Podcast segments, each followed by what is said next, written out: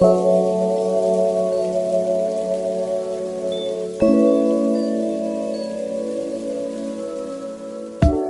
babe. I'm Mark, 27. I have a small motorcycle shop in Mundinlupa. And uh, I'm also a grab driver on the side. Meron kasi akong bantay sa shop ko kaya I still have plenty of time to do whatever I want. Naisip ko, why not try to be a grab driver? Kasi I love driving around different places. E di, why not do it? Tapos kumikita ka pa. Okay naman siya. Nakakapagod pero masaya rin. Masaya rin makakita at makakausap ang iba't ibang tao.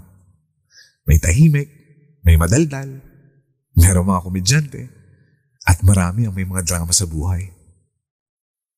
Pero babe, there was this one passenger hindi hindi ko malilimutan. And take note, this happened before the pandemic. Meron akong naisakay na couple around BGC. I think they were younger than me. And uh, kakatapos lang nilang pumarty sa isang bar. It was obvious kasi medyo tipsy sila. Few minutes along the way, I can hear that they started making out. Napasilip ako sa rearview mirror and jump. They are sucking each other's mouth. I tried not to pay attention pero nadadala ako sa munong babae. At pagpapatingin ako sa salamin, sakto, palaging kitang-kita yung mukha niya. Maganda siya. Sinita. Her eyes are closed but her mouth was open. And I can definitely tell that she was so turned on. But to my surprise, biglang pinahinto ako ng lalaki sa tapat ng isang building. Apparently, the girl just dropped the guy at his place. She wanted to come in pero the guy said his parents were there. I felt her disappointment.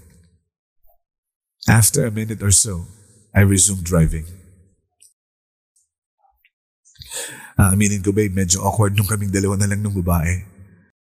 I mean, after hearing her moan, parang gusto kong i-adjust yung pantalon ko.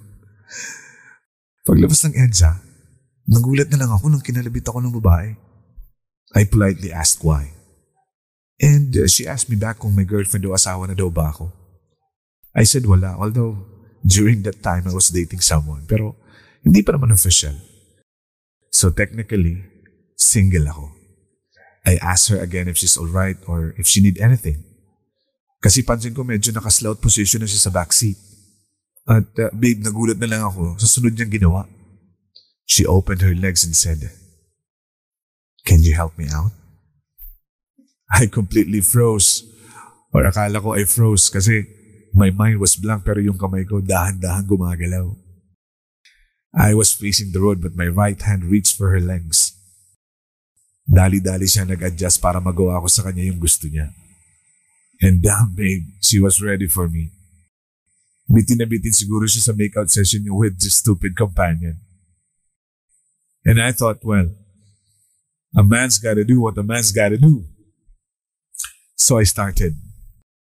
Slowly, just feeling her out, looking for the sweet spot until I heard her gasp, bingo. Binilisan ko yung galaw ko hanggang sa napakapit siya sa akin. I can hear her moan. At mas lalo lang akong ginanahan. She was moaning and gasping for air. Medyo nagpapag na nga yung salamin ng kotse ko. Babe, hindi sa pagbamayabang ha. I was driving my car smoothly while driving a woman crazy sa backseat. She wanted help, and help she gets. After a minute or so, she let out one last long moan. And she was so beautiful, babe. Actually, ang ganda talaga ng babae kapag nasasatisfy mo sila. In all aspects. Lalo na sexually. They just have this glow. If only I could have tasted her more, babe. Kaso nakarating na kami sa bahay niya. And I'm a gentleman. Sort of. Hindi ako gagawa ng move unless a woman asks me to. Pero she didn't ask for more. And I'm okay with that. Nagbayad siya in cash, double the amount she was supposed to pay. Hindi ko alam kung matutuwa ba ako doon or what. Pero bago siya bumaba, lumapit siya sa driver's seat. At bumulong sa akin. She said, That was so good. Five stars ka sa akin. And then she got off my car. I'll never forget that night, babe. It was the first time I satisfied a woman inside my car. And guess what? That was also the first time na nag-solo flight ako sa kotse ko.